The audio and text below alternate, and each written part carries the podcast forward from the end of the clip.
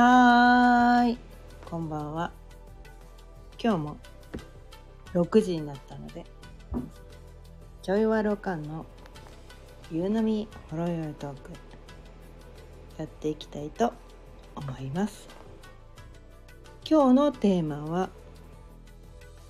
環境と地域性は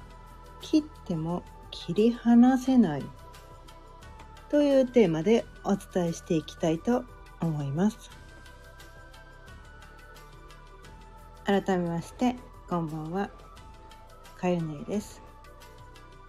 毎日夕方6時からだいたい15分前後その日のテーマを決めて気づきのヒントをお伝えしています。ということでねこのね環境と地域性は切っても切り離せないっていうテーマについてなんですが、うん、意外とねここの認識が欠落してる人がいるのかなって思ってたりして。うんで私ね結構ねこう中学生高校生時代地理が地理ねあ社会のね社会のね地理っていう教科があるじゃないですか地理地理がすごく大好きだったんですね、うん、地理がすごく大好きだったんですよ。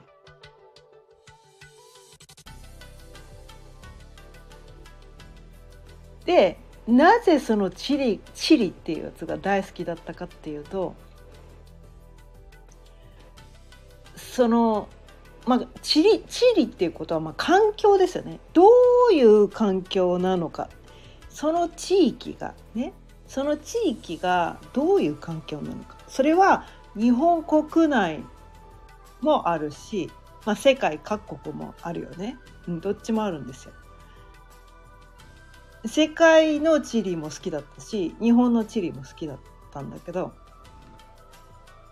その地域がどういう気候風土なのか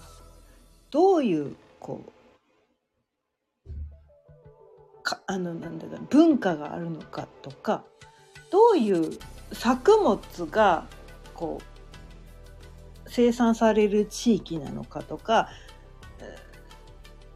なんかそういうことに対してすごく興味がある人だったんですね。で前前にも伝えたこともあるかもしれないけど、まあ、小学生の頃ってこの社会のね社会の教科書とは別に資料集っていうのがあっ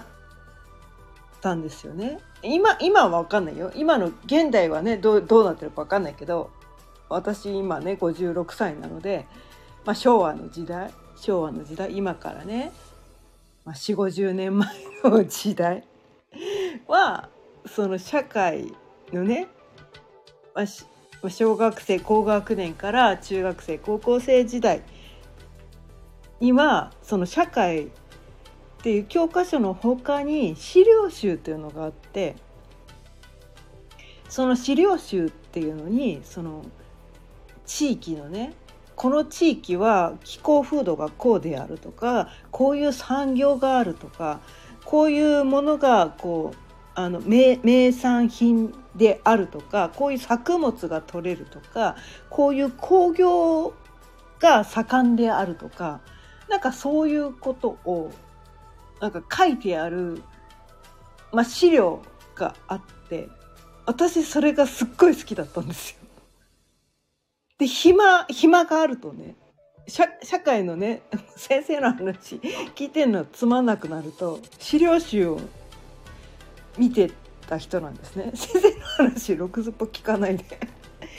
まあ面白い時はね先生の話聞くんだけどなんか教科書に書いてあることをただ読んでるだけの時って無駄じゃないですか。いやそれ教科書に書いてあるから読む必要あるみたいなことで ちょっと面倒くさい説だったんだけどなんせ資料集が好きだったんですね。でうちでねうちでそのまあ、小学校の頃はなかったけど、まあ、中学校高校になってくるとその期末試験とかね中間試験期末試験みたいな、ね、試験があるじゃないですか。そういう時に資料集からも問題が出るかもしれないって思ってそのね資料集もチェックしてたりするんだけど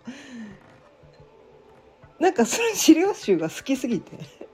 それなんていうのかな試験範囲じゃないところもうつい読んじゃうみたいな知りたい欲求がもうね知りたい欲求がねやばいんですよ。もうねババカなんですよ。ある意味バカなんですね。マニマニアマニアックなんですよ。知りたいっていうただ私の欲望欲求があるからそれをやってただけで点数が まあ点数が良くなったらそれはそれで嬉しいんだけどそれよりも私知りたい欲求の方が強くて。ではって気がついたら試験範以外のことも真剣に読んでたみたいな「えー、そうなんだ。へえそうなんだ」っていうのなんか「へえそうなんだ」って言いたいみたいな。そういうなんかこうねちょっと頭の悪い 頭の悪い。ただ自分がそれを知りたかったっていうね欲望まみれとねすごくこう程度の低い人間だったんだけど。あ田島スターさん。今日も聞いてくださってありがとうございます。なんかねそんな感じでそのね社会のね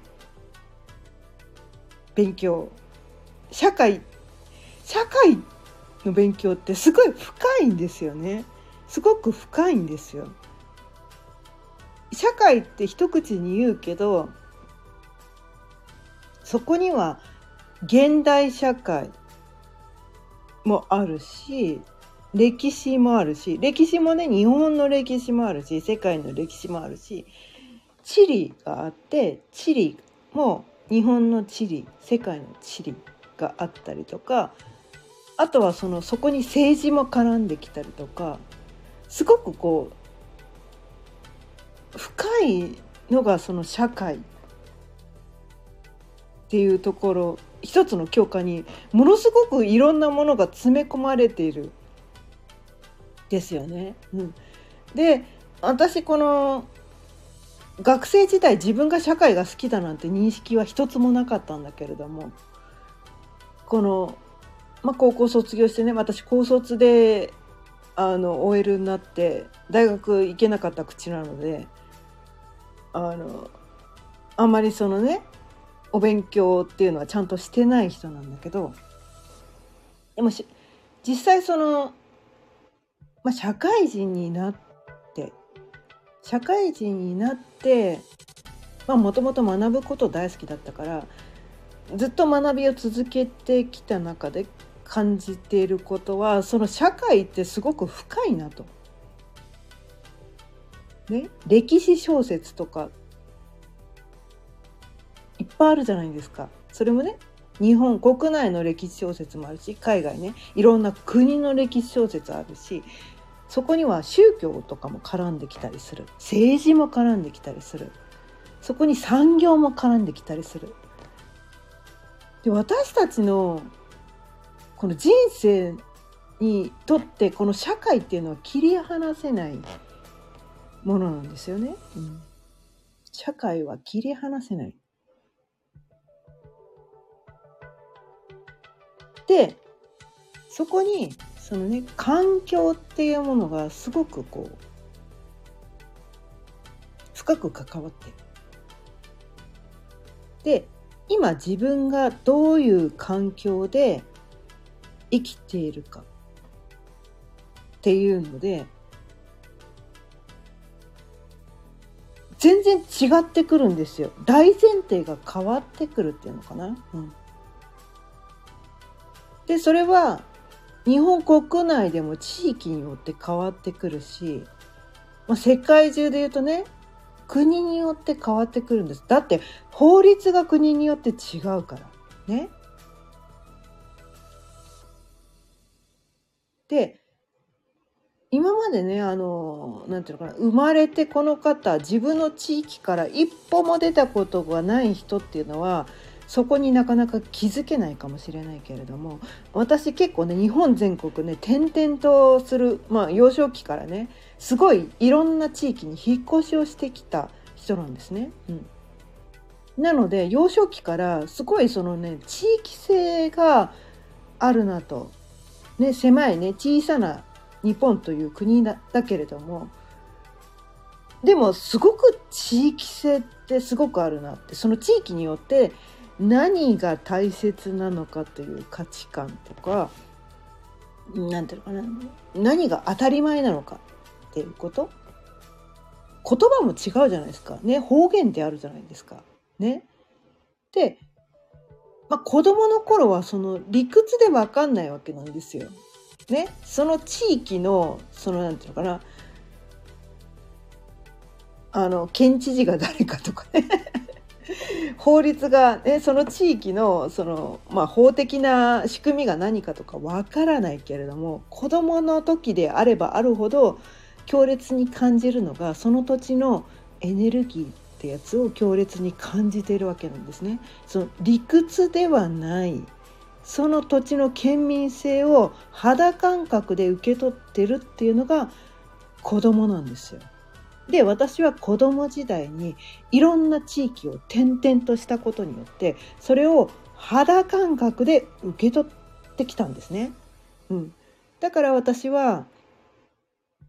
この地域によっていろんな価値観があるんだ。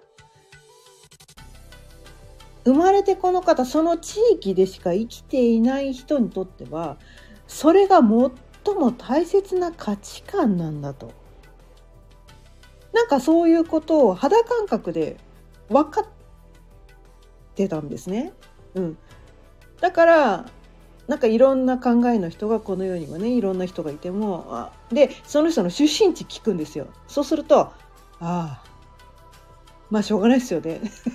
そこ出身ならまあそういう人ですよねとかね。その人今どこに住んでるんですか？とかああ、なるほど、なるほど、なるほど。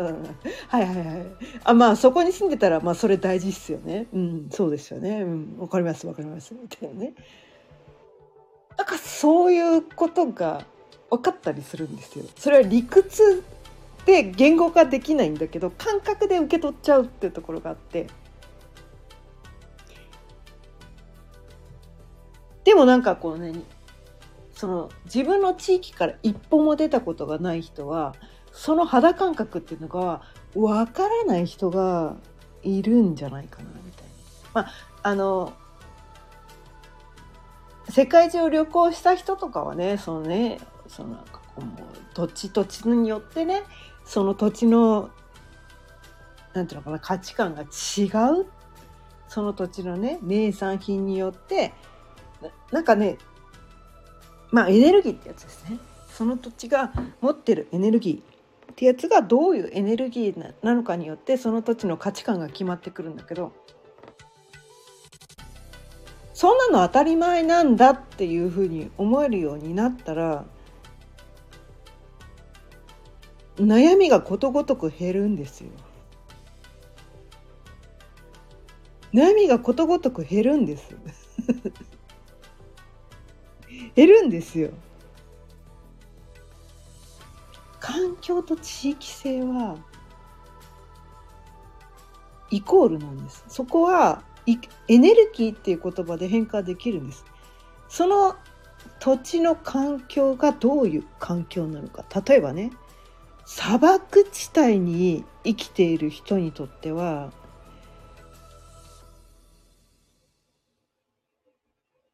人と親密に関わらないことが当たり前だったりするんですよ。砂漠ってだって乾いてる地域じゃないですか。乾いてる地域で人とベタベタすることはないわけなんですね。うん、でこう熱帯で住んでる人で熱帯に住んでる人ってあんまりなんていうかな暑いからね。毎日毎日毎日暑いからベタベタしたくないんですよ。だ寂しいとかあんまなかったとかね。肌肌寒くて人とベタベタしたいとかね。そういう感覚がなかったりとかね。でもなんかこう暑い地域に住んでるから心の中はあったかいみたいなね。あったかいエネルギーを発してるんだけどだからといってこうなんていうのかな。必要以上にベタベタしたいわけでもないみたいなね。なんかそういうことがあったりとか、うん、あとはすごくねこう寒い地域寒い地域の人たち。極寒の地域に住んでいる人は何ていうのかな。喋る時って口開けなきゃいけないんですよね口開けるのもはばかれるぐらい寒い地域に生まれ育ってる人は余計なことは言わないんですよ。必要最低限のことしか喋らないとかね。だって口開けるのはその死に近づく行為だからね。うん。だってね体温なるべくこう下げたくないからね。極寒の地で口を開けるっていうのはこの死に近づく行為なんですよね。うんだから余計なことは喋らない寡黙だと。でその極寒の地にね生まれ育った人が「あの人何も言ってくれないのよね」って悩むこともあるかもしれないけどだってそういう地域に育った人なんだから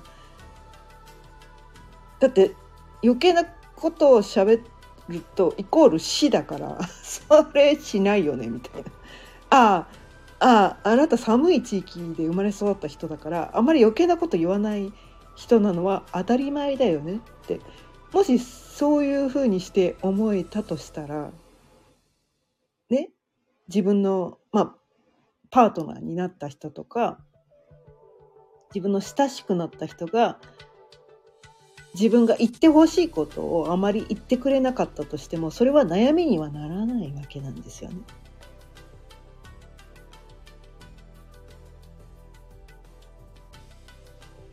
なんかね意外とねこのねこここに気づいてない人もいるのかな？っ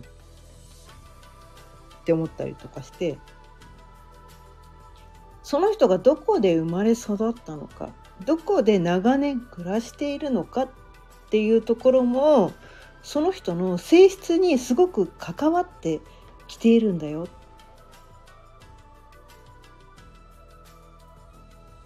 ってすごく言いたいんですね。でよくねあのこうまあ私ね関東に長く住んでたのでもともとね九州出身なんだけど関東に長く住んでいたのでよく聞く話が関東関東の人がねよく聞く話が関西の人ってがめついよねとか関西の人ってなんかお金になんかこう執着してるよねとか関西の人ってなんかみたいななんかなんか関西の人ってみたいななんかその関西に対してすごくなんか嫌な感覚を持ってる人が多いのかなと思っててで私はそのねあの OL 時代に私の両脇に関西の人がいたんですね 関西の人がいてそのエネルギーを受け取ってたんですよね。うん、で彼らにとってはそれが当たり前のことなんですよ。いや、少しでも無駄がない方がいいじゃんみたいな。それがウィンウィンじゃんみたいな。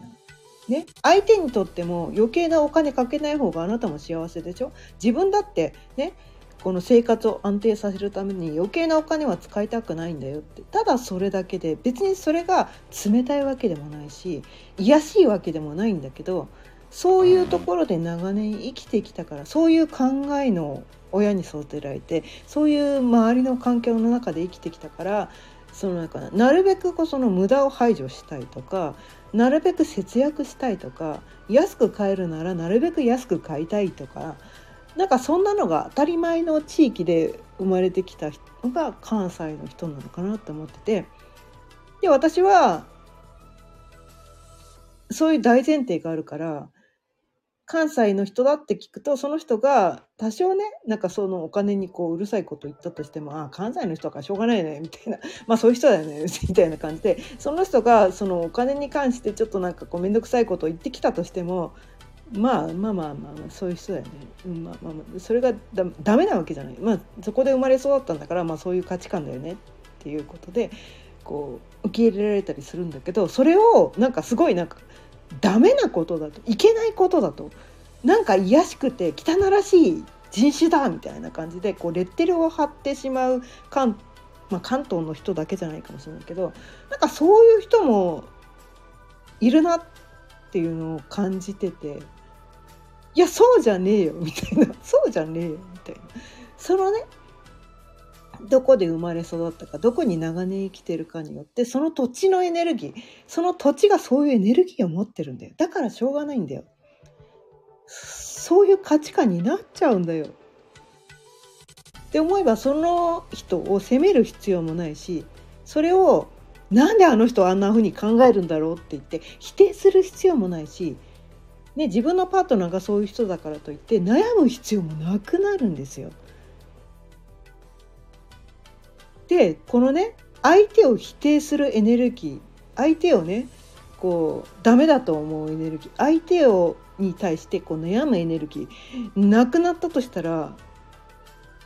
それは相手も嫌なエネルギー受け取らなくても済むし自分もそれが悩みじゃないからウィンウィンの関係が築けるんですよね。うん。どっちがいいですか？って話なんですよ。どっちがあなたは幸せなんですか？って話なんですよ。相手をね相手がどういう地域で生まれ育って相手がどういう価値観で相手がどういう人なのかを理解してそこに対していちいち悩まないっていう選択をするのとね相手がどうだろうと私の価値観はこうなのよ。私の意見を採用しなさいよ。って言って相手を否定しながら、ね、それを悩みとして抱える人生とあなたはどっちが幸せなんですか？っていうことをね問いたいと。どっちでもいいんですよ。どっちでもいいんです。うん、どっちでもいいんですけど私はね私はねいやこっちの方が楽に生きられるんじゃないこっちの方が幸せになれるんじゃね？っていうね。まあそういうね気づきをねこういう考え方も世の中にはあるんだよ。こうなんじゃね？みたいなねそういうなんかこう、まあ、可能性の種みたいなのをね伝えたいなと思って今日はこのテーマでお伝えしてみました。ということであ今日もね20分過ぎちゃった。ということで今日もそろそろ終わりにしていきたいと思います。今日は環境と地域性あ点々点地域性についてお伝えしていきたい。あのお伝えしてみました。今日も聞いてくださってありがとうございました。毎日夕方6時からだいたい15分前後その日のテーマを決めて気づきのヒントをお伝えしています。また聞いてくださったら嬉しいです。チャンネルの登録やいいねボタンも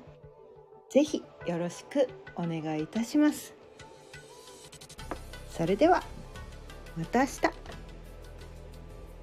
さようなら。